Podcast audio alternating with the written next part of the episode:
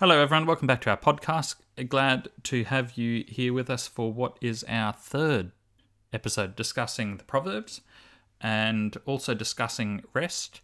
We will track with the lesson quarterly. Um, you know, we'll, we'll touch uh, base with it a couple of times throughout the, the quarter. We have, however, uh, done several recordings on, on concepts of rest and Sabbath in in previous episodes. We'd encourage you to listen to those.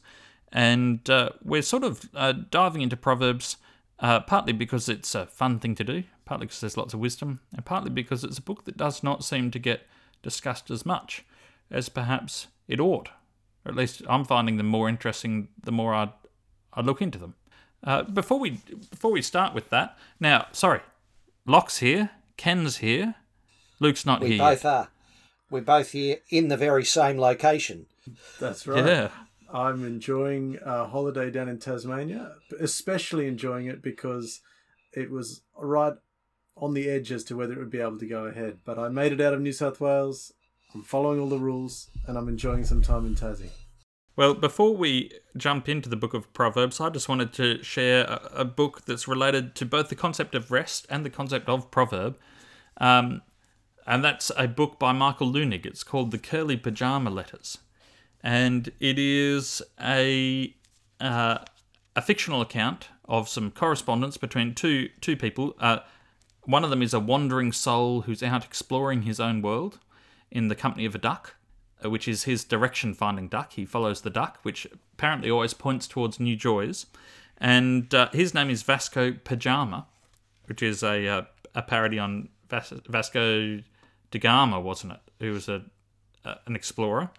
Um, and the other is Mr. Curly, who lives at Curly Flats. And Curly is a stay at home type, and they correspond with each other. And it's, some delightful correspondence. Uh, Vasco has to endure many dangers. There's a there's a picture that I'm looking here of Vasco Pajama riding a couch through some very stormy seas, and there would be at least 50 lighthouses in close proximity to each other. And the, the caption reads uh, Vasco Pajama's perilous voyage through the dreaded strait of a thousand lighthouses. Oh, very good.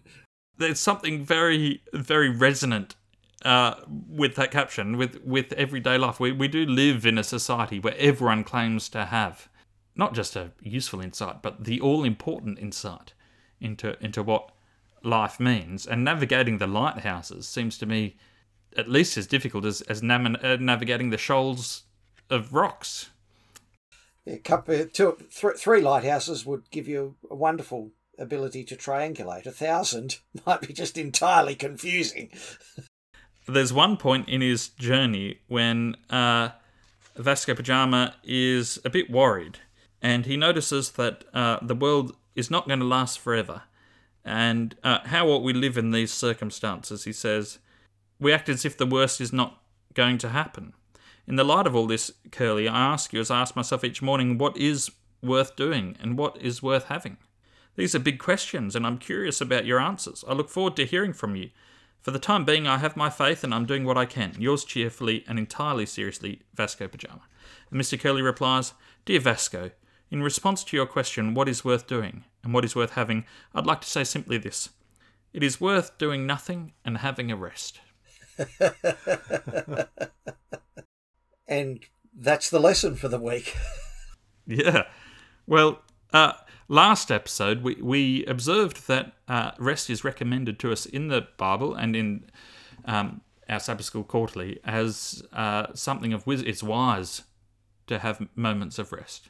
Uh, but in our discussion last week, we concluded that the, that seeking wisdom itself brings rest. When when your view of the world lines up with the way the world actually is, that that makes life easier. And uh, we're going to pick up on some of those themes and continue looking at some proverbs. And Locke, do you want to kick us off? I think you had something in Proverbs four. Yeah, Proverbs 4. I, I don't know whether in the book of Proverbs it actually makes sense to go looking for the context of a particular verse because a lot of the chapters in Proverbs seem to be a collection of sayings. Sometimes they build, sometimes they seem to just be a disparate collection. I, I found I was reading through Proverbs in preparation for this, and I found a couple of proverbs in various places that began with the same line, the same opening. The, the wrath of a king is like the roar of a lion, but the but then the finishing line was different in different places, Right. uh, which I found really really interesting. It's like they were employing a sort of a common theme. It was like they're sort of uh, knock knock who's there, or why did the chicken cross the road, or uh, the, the, it's a similar opening, but it was diverted into into different places. And then last week we looked at uh, you know four or five verses, I think it was that that seemed to build. But I agree that on the whole that doesn't seem to be the case as much. Proverbs chapter 4 and verse 16, which jumped out at me, but I think we need to at least start at verse 14, perhaps at verse 10. Sounds good. I'll start. Listen, my son, accept what I say, and the years of your life will be many. I will guide you in the way of wisdom and lead you along straight paths. When you walk, your steps will not be hampered. When you run, you will not stumble. Hold on to instruction, do not let it go. Guard it well, for it is your life. Do not set foot on the path of the wicked, or walk in the way of evil men. Avoid it. Do not travel on it. Turn from it, and go on your way. For they cannot sleep unless they have done wrong. They are robbed of sleep unless they have made someone stumble. For they eat the bread of wickedness and drink the wine of violence. But the path of the righteous is like the light of dawn, which shines brighter and brighter until full day. The way of the wicked is like deep darkness. They do not know what they stumble over. And the chapter can, continues to the end with, with this exhortation to seek the path of wisdom. But the reason that chap- that verse 16 jumped out at me was because of this idea they can't rest until they've done something wrong. The the restlessness that is driven by that desire to do evil. Uh, the the converse of that um, is in the title of a book uh, by John Eldredge that I uh, read a while ago, and it's called "The Utter Relief of Holiness." And and when you think about it, uh, there is a certain relief and rest in the right.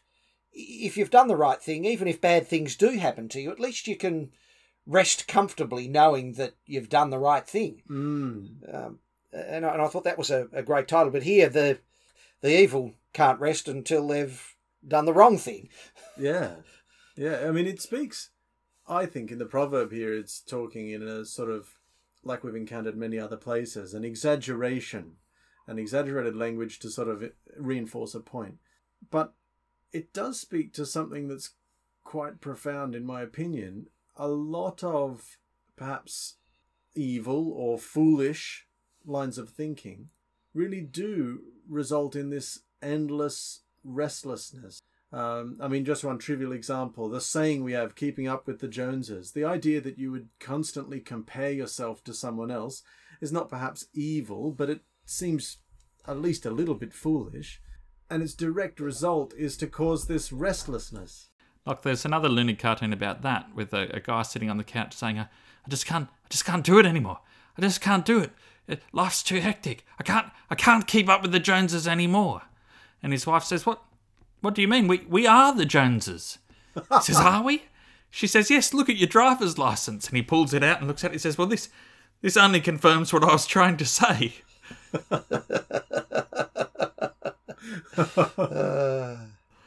Compare it to Locke with the sentiment from the previous chapter, verse 21 onwards. My son, preserve sound judgment and discernment.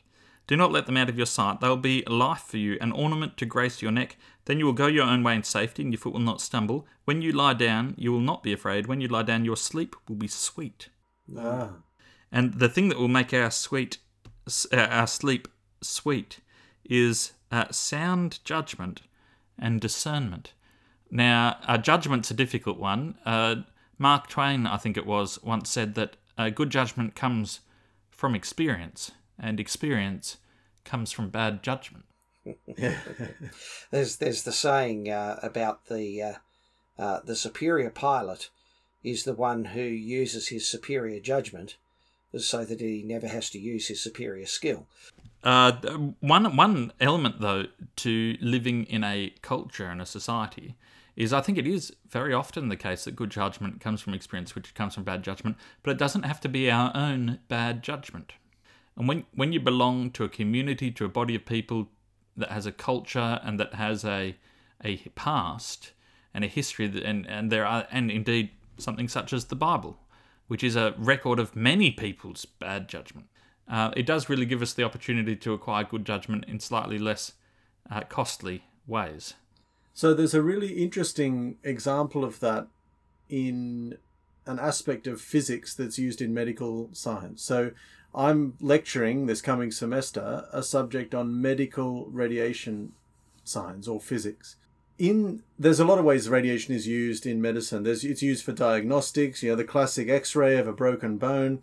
It's also used for uh, treatment for therapy, radiation therapy to to try and remove tumors. But the question obviously arises: What's the safe limit for radiation on this patient? And the the way a physicist would answer that question would be to line up a whole series of patients, give them each incrementally more radiation dose than the one before, and just wait to see where's the safe limit. I say that's what a physicist would do because we tend to do experiments on inanimate things like lead spheres or atoms. Obviously, you can't with humans. And the point that I make really, really, really repetitively to these students that I'm lecturing is the safety thresholds that are adopted in medical radiation science are pretty much entirely informed by the freak accidents or events that have occurred in history that have been the opportunities for us to see what happened unfortunately when humans are exposed to radiation. So there are some that are a little bit more systematic. It turns out that airline flight crews for example are exposed to more radiation just because they spend many time, many hours at high altitude, and the, they've got less atmosphere shielding them from cosmic radiation. But then there's obviously various nuclear power accidents that have happened. Even survivors of the nuclear weapons that were used at the end of World War II were. Locke, there was one gentleman who, who survived set. both. There was one gentleman, Locke, who, who survived both atomic bombs. He he survived the first and then went home and it was Hiroshima was first, wasn't it? Yeah. Yes. And then and then he travelled home to Nagasaki, and he survived that as well. So there are some crazy stories. There was one Russian scientist who actually survived a radiation dose which was about a thousand times higher than the lethal dose, and we know that it's lethal. The reason he survived is that it was not a full body exposure. He put his head into the beamline of a particle accelerator because something wasn't working right, and he didn't realize it had not been shut down properly. And he put his head in and had a, a very, very high energy dose, but in a very tightly focused beam that went through his head, uh, under his left eye, and out the back, and involved. There was, you know, there was a lot of tissue damage locally, but because it was only a very small portion of his body, um, just right through his brain, uh, he was fine and has lived a pretty normal life since. So, uh, you know, there's lots of ways in which radiation can impact with a complex thing like a human body. And because we can't, for ethical reasons, go and do the sorts of systematic experiments, we really have to do what we're talking about here. We have to learn from other people's poor judgment um, in order to have good judgment or somewhat good judgment moving forward it raises an interesting question uh, about uh, what it means uh, to have knowledge. And last week we looked at the fear of the Lord as the beginning of knowledge. Hmm. Um, and what you're referring to, I think, Lachlan, is uh, a limitation on acquiring experiential knowledge uh, and the fact that it, it needs, in fact, uh, to often our, our judgment is informed by the experiences of others uh, mm. and how they've relayed them to us. And C.S. Lewis uh, refers to this uh, in one of his essays uh, in the book The Weight of Glory, um, uh, where he says that, in fact, most of what we classify as knowledge uh, and that we rely on day to day as knowledge um, comes to us from authoritative sources and not from our own experience. Yeah.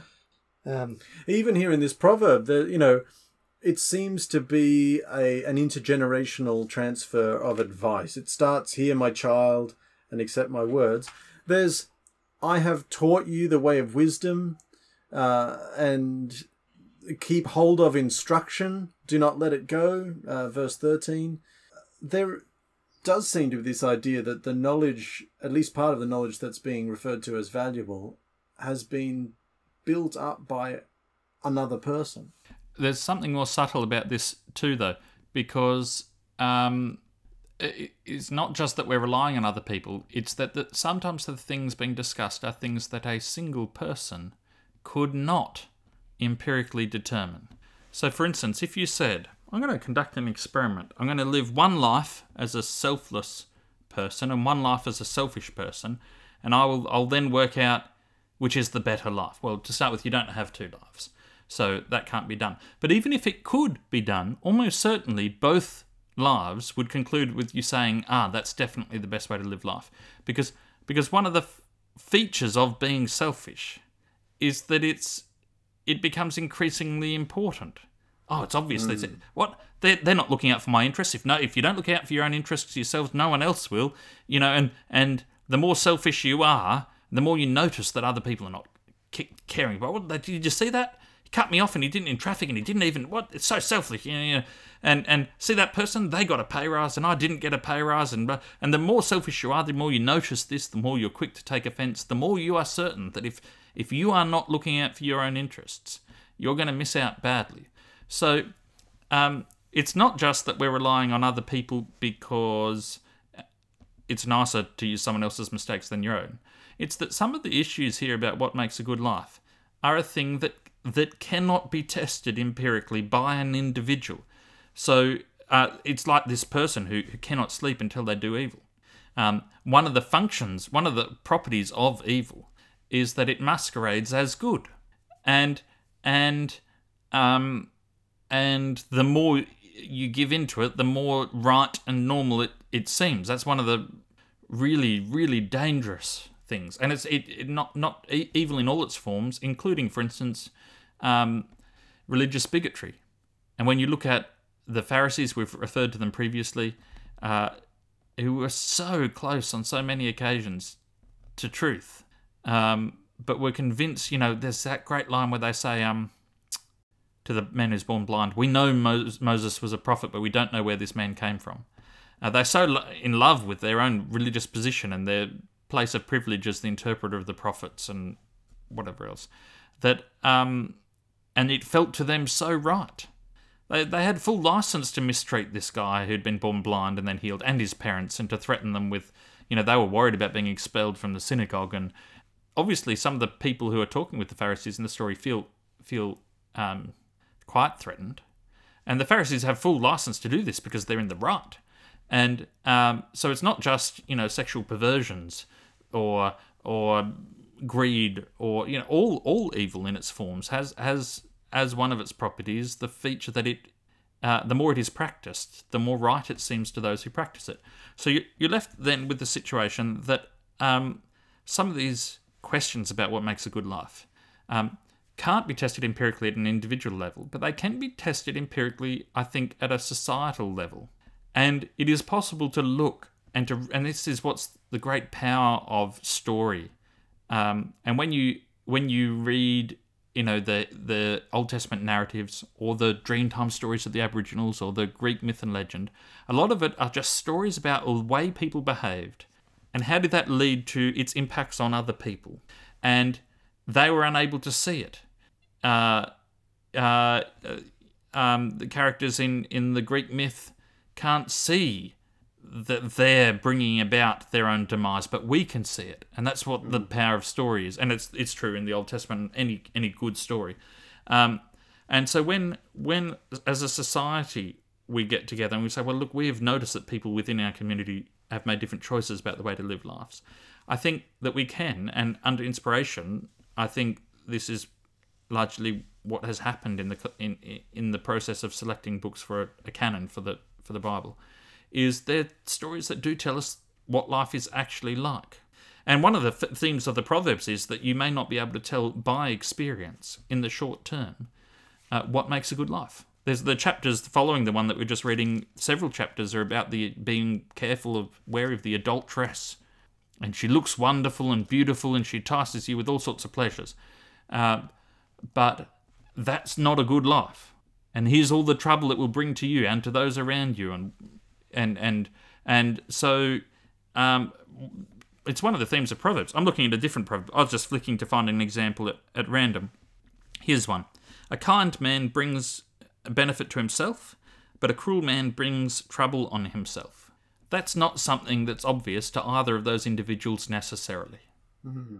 I've been I've been reflecting on your uh, statement, uh, Cam, that what is a good life can't be tested empirically by an individual, uh, and and I wonder whether that statement might be refined uh, a little for this reason. Um, an individual can uh, experience consequences of their decisions, and indeed always does experience consequences of their decisions. And in, in that sense, uh, the choices that they make uh, lead to consequences uh, that um, they can experience empirically within the ordinary meaning of that word. I suspect that what you're intending to say is what you can't do is do double blind experiments um, uh, on yourself to, to, to test the outcome of your of, of your choices, and in that and in that sense, you can't experience it in a with a scientific empiricism, uh, but you do nonetheless experience the real results of, of, of your choices, and so you can test uh, the, uh, the the outcomes of your decisions uh, in that way.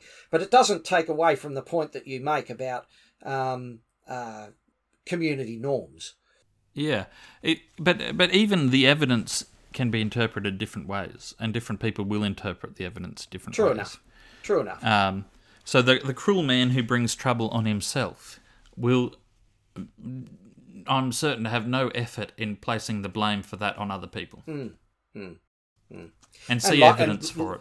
Li- Likewise, the uh, uh, the uh, right acting person experiencing the negative consequences uh, of their choices will be able to nonetheless see the uh, positive sides of doing the right thing, even when uh, you experience Yeah. uh, a negative uh, consequence in a, uh, on another value matrix.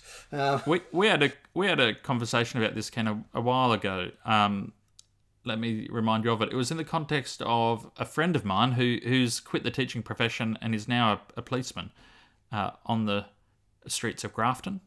And he assures me that walking around at three o'clock in the morning on the streets of Grafton, dealing with the problems that arise, is considerably easier than than policing a classroom. So um, I'll take his word for that. Uh, but uh, where did that lead to?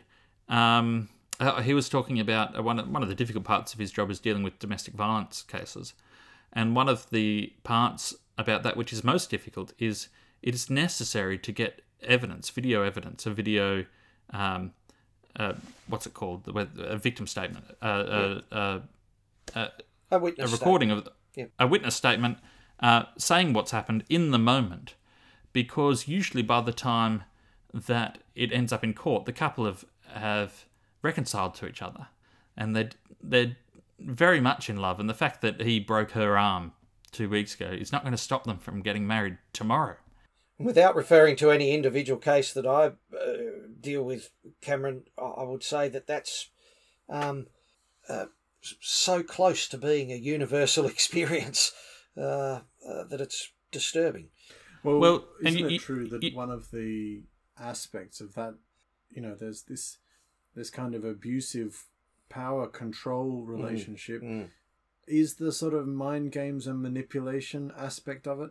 Yep. So so often you hear stories of people that can only in retrospect reflect on the ways they were actually sort of yeah manipulated trapped uh, imprisoned but not so much against their will at the time uh, they were sort of manipulated and, and it felt like it was their decision Mm. to, to Well- or to participate or whatever Well, Ken, uh, in, in the conversation, you said to me um, how astonished you were that these people could claim to be in love after you know a violent encounter, and um, uh, I thought it's it's it's possible that in the moment where they sit in front of you in the courtroom, that they are genuinely in love. That at that moment they, they might do something selfless for the other person cheerfully. Uh, but it would be a very dangerous thing if you lost your capacity to reason across spaces in time. So that when you're upset, you think this is how, this is what our relationship really is. It's like this, and it will always be like this, and all I can see is what's causing the upset at the moment. And then when everything's going wonderful and you're deeply in love with it, each other, to think that that's what the relationship is. And we all suffer from this a little bit. We, we suffer from an inability to live outside any moment in time. And and when Proverbs says, no, look, a kind man benefits himself, and a cruel man brings trouble on himself, uh, to go back to the example I read before, it's really calling us to live outside this moment in time. At this moment in time, there may not seem to be much benefit in being kind, and there may seem to be a, you know, wonderful dopamine kick waiting to happen by being cruel and exerting power over someone. Um, uh, but uh, your feelings of the moment are not a good, reliable um, predictor of the way things are. The language here in Proverbs 4 that we read, I think, expresses that indirectly. In verse 17, for they eat the bread of wickedness and drink the wine of violence. So the eating and drinking are things that we associate with feelings of pleasure and also of contentment. And yet what's happening here, the activities are wickedness and violence. So there is a seeming disconnect between the way it feels in the moment and the actual longer term implications. I'm not sure that this is the point of the verse, but it's another interesting um, reflection on that particular verse. Uh, when you eat something and when you drink something, you incorporate it into your physical body. Um, and uh, it seems to me that that might also be a truth of both righteousness and uh, of evil, that it becomes mm. part of uh, who you are. It becomes uh, part of the way that you exist and how you uh, interact with the world uh, physically. Yeah. If I can nominate thing, a suggestion, you go. Lot. The other thing that I wanted to point out, this is going right back to where you were talking about selfishness versus selflessness in the idea of running that experiment that you can't do can, but it's actually been coming up in all of the things we're talking about. In verse 16, the, the one that attracted my attention because it speaks of the evildoer who cannot sleep unless they've done wrong. The second half of the verse says they're robbed of sleep unless they have made someone stumble. So the wrongdoing that is really being emphasized here is that kind of wrongdoing which specifically is against another person. Um, you know, I suppose you could argue that if gluttony is a sin, it is a sin one does on one's own and suffers the consequences. There are some activities which are wrong but don't impact other people too much. This is drawing attention to that kind of activity which is very much against someone. Uh, the word violence in verse 17, I think, echoes that. You can, I suppose, be violent alone, but to me, it really brings to mind that context of altercation with another person. Uh, and the idea that you are restless to do violence, to make someone stumble, you're restless because you're wanting to cause harm to someone else, that's a pretty scary and frightening sort of thought. It's uh, it seems anathema uh, to mm. to the good life, um, uh, but there are uh, such people in the world. Yeah, and it comes in milder forms. So, uh, you know, having a having a class that consistently causes you trouble at school.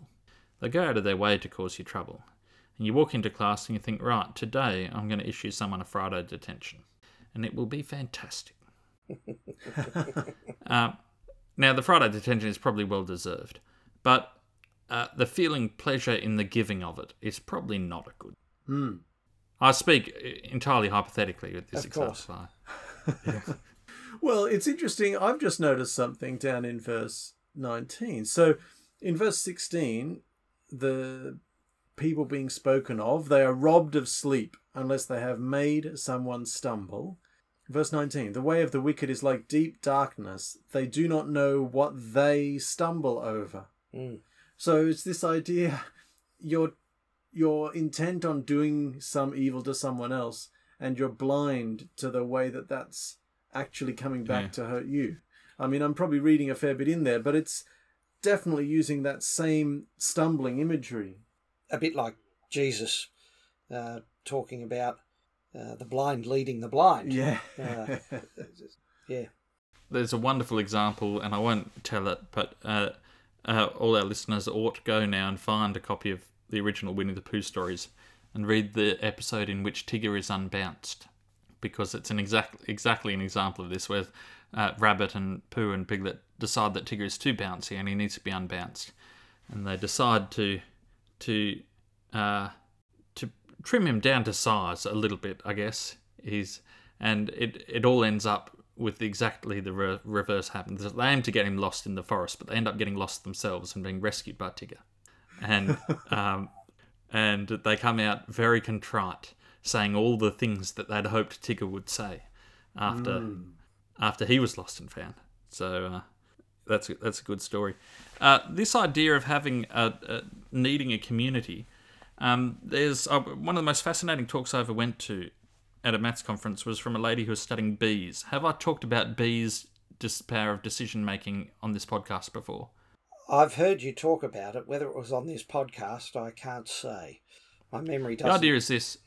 The idea is is this that a bee swarms. They're looking for a new site to nest, and most of the bees clump together in that football shape that you've probably people may have seen hanging off a off a branch, and um, they send out some scouts, and it's a very small percentage of the hive go out as scouts to look for prospective sites, and the scouts then find somewhere that would do, may not be very good, and they come back and tell all the other bees about it. And it's well documented about the way that bees communicate to each other. Um, they do it through little dances that you can learn to read as a researcher quite quickly. And they explain to the other bees around them that, hey, I've just found a place we could live and it's over there. And um, if they really like the place that they've visited, they will do their dance for a long time and lots of the other sc- scouts will see it and they'll go to check it out. If if the site they found was not very good, they'll only do the dance for a short while, and then uh, only a few scouts will go to have a look. And th- those scouts that go to look will come back and themselves do dances that will either be long or short, depending on whether that particular bee thought it was a good site or a bad site. And what happens is the scouts that go to the poor nesting sites uh, come back and only dance for a short amount of time and only send a small number of scouts out who themselves think it is poor and they come back and only do it for a short amount of time and that that nesting site dies out within the consciousness of the of the swarm of bees whereas the good nesting sites oh, you find a place that's dry and it's warm and it's whatever else you come back they dance for a long time which means lots of the other scouts see the dance they say oh i better go check that out and they go and check it out and they in turn come back and and give a good report, which sends even more.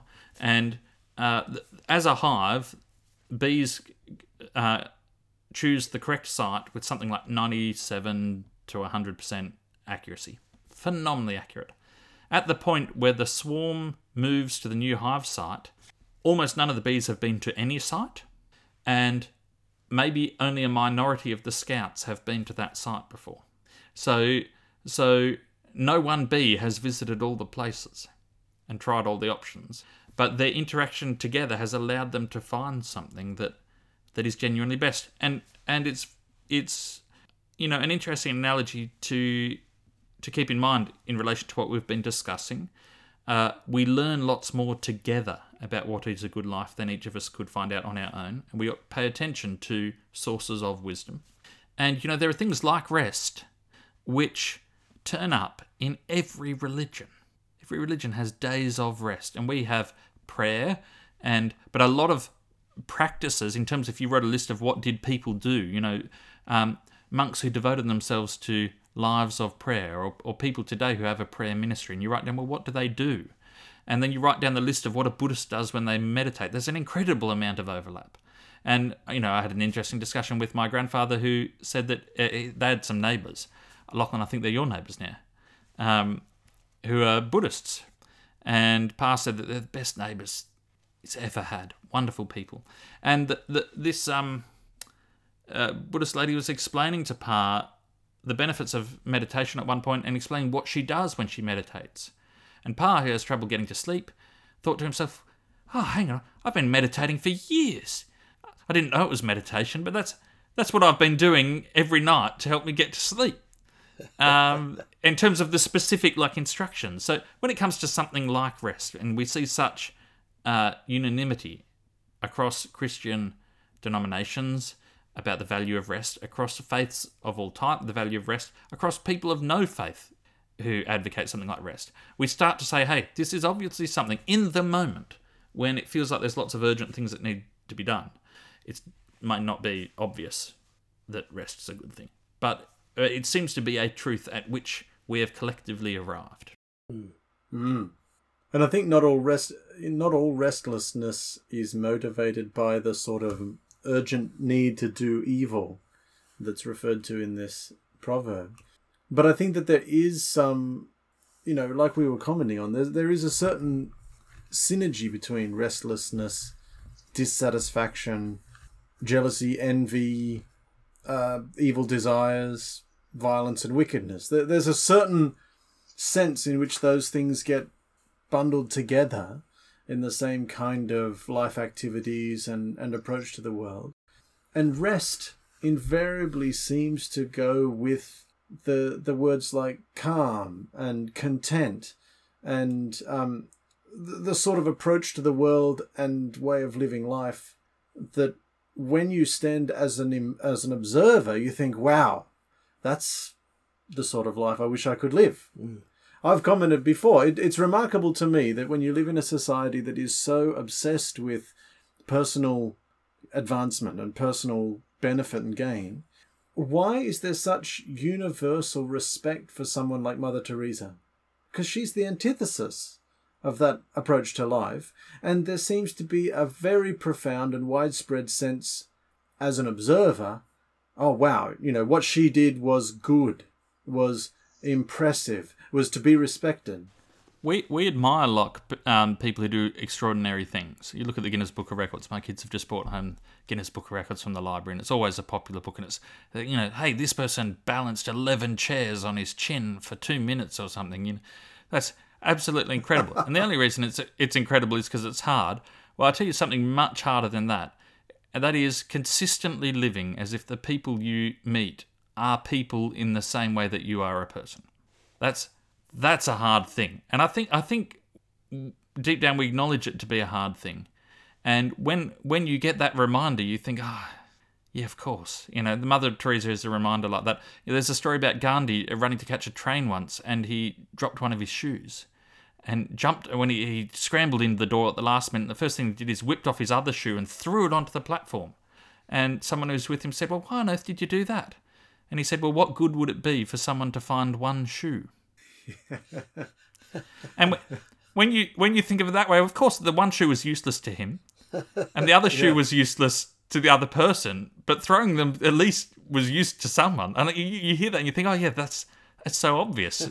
and when you think of it from the other person's point of view, that that's that's really really good. But it is hard. Yeah. Hmm. It's one of the things that. Um, forgive me if I've said this before on the podcast, but uh, I, I, was listening to a lecture by the philosopher Dallas Willard uh, some time ago, and he asked the question, "What's the what's the one uh, characteristic of Jesus that comes through?" uh, the Gospels, and you know everybody said love and uh, all of those traditional answers, and his answer was he was relaxed. Mm. Um, he, there just seemed to be a confidence uh, of knowing what he was that what he was doing was the right thing to do uh, in the situation, and he was able to be relaxed about it. There, there, there was a, a, a peace uh, to what he was doing. And so much of what we do is running around anxious, trying to do the right thing, uh, as much as anything, because we really don't know what the right thing to do is. Or if we do know well, in that, case, that it's the right thing, we, we, we don't know it with sufficient confidence to act on it. Yeah, well, sometimes uh, we know of a right thing to do, but we don't want to do that, so we go rushing around trying to find try, another another right, right thing. thing. to do that'll be just a little bit easier and we hope a little more beneficial for us. Yeah. Well, Ken, the great great secret to success within an institution. Um, and I say this somewhat satirically. I hope this is not from personal experience, but um, is not so much as to do the right thing as to consistently look like you're doing the right thing. and Well, and so, for instance, if you're wandering around a school, it's highly advantageous to carry with you a pile of marking about three inches thick. And there is, of course, looks- the Adrian Plass book called uh, Looking Good, Being Bad, The Art of Churchmanship. So tick off the Yeah. Plass reference. We've had a Lewis Yeah, reference right. and an aviation reference. Um, Yeah, we're in good form. we're in I- good form. As we're as we're probably coming towards a close, I have an interesting question to ponder, motivated partly by your comment about Jesus being relaxed. Is there any sense in inverting verse sixteen and saying something like, "For they cannot sleep unless they have done right; they are robbed of sleep unless they have done kindness to someone." Um, you know, that's also a restless state of being but motivated by the desire to do good. In other words, which What is verse was that one? correct? Well, this is verse. No, no, no. It's not a verse. It's me Ah, having a go at inverting verse 16. yeah. And I'm asking the question what is the better inversion? One inversion that we've discussed at length is to be at rest rather than restless. So instead of being restless with our desire to do evil, we can be calm, content, and at rest in a state of peaceful good. Another way to invert it is what I just said. We are restless to be kind and good. And I'm I'm not quite sure which is the better antithesis to this verse 16 in Proverbs 4. Hmm. And I'm not even quite sure what's the better approach. I think literally there are probably times in our lives where the right thing is to be restlessly agitated with a desire to do good. And there are probably times where the right thing is to be able to be at rest and at peace. Yeah, good questions. Uh, let's throw them over to our our listeners, and we do welcome the comments that we receive. You can email us at sabbathschoolfromhome at gmail.com, and we'd be really glad to hear from you. And uh, we might pick up some of those threads in our next discussion. I think it's um, very good questions. I think I think uh, parallel to the discussion, Locke, you know, we've got a whole quarter on rest. Um, when is rest inappropriate? Because Mother Teresa didn't rest if something needed doing for someone. And, uh, you know, it's certainly the case that I, I don't spend a lot of my Sabbaths helping other people. And I wonder if there's um, some food for discussion in that. I do have a nomination for next week's uh, discussion. I I would love to spend an episode just looking at some of the fun images in Proverbs. And, uh, you know, here's just a few. Uh, the words of gossip are like choice morsels, they go down to a man's innermost parts. Um, uh, without wood, a fire goes out. Without gossip, a quarrel dies down. Uh, there's the famous one about the dripping tap, uh, which I believe is is an is an, an analogy for a nagging wife. Uh, there's there's one here that's very peculiar that I think deserves discussion. There's uh, wounds from a friend can be trusted, but an enemy multiplies kisses. Uh, that's that's got some some depth to that, and uh, the the mouth of the righteous is a fountain of life. Uh, so I think I think that it would be fun to spend an episode just looking at some of the really fun fun images. As vinegar to the teeth and smoke to the eyes, so is a sluggard to those who send him. So it's that sluggard's full of wonderful resting. images, isn't it? That that sluggard is resting too much. That's his trouble. Yeah, well, that's uh, we've already talked about this. I think in the first episode of this quarter, and uh, we're going to have to come back to it at least a few times because uh, sometimes the sluggard is simply the person who thinks that he's at rest. Right. Well, let's let's leave it there. Lots of fun ideas. Please join us again for next week's discussion. If you know someone who'd enjoyed this podcast, please share it with them. Uh, we enjoy uh, making these recordings. We enjoy any feedback we get. We do hope that you find enjoy them as much as we do, and uh, it's unlikely that we'll end up internet celebrities out of this podcast, which is uh, suits me just well.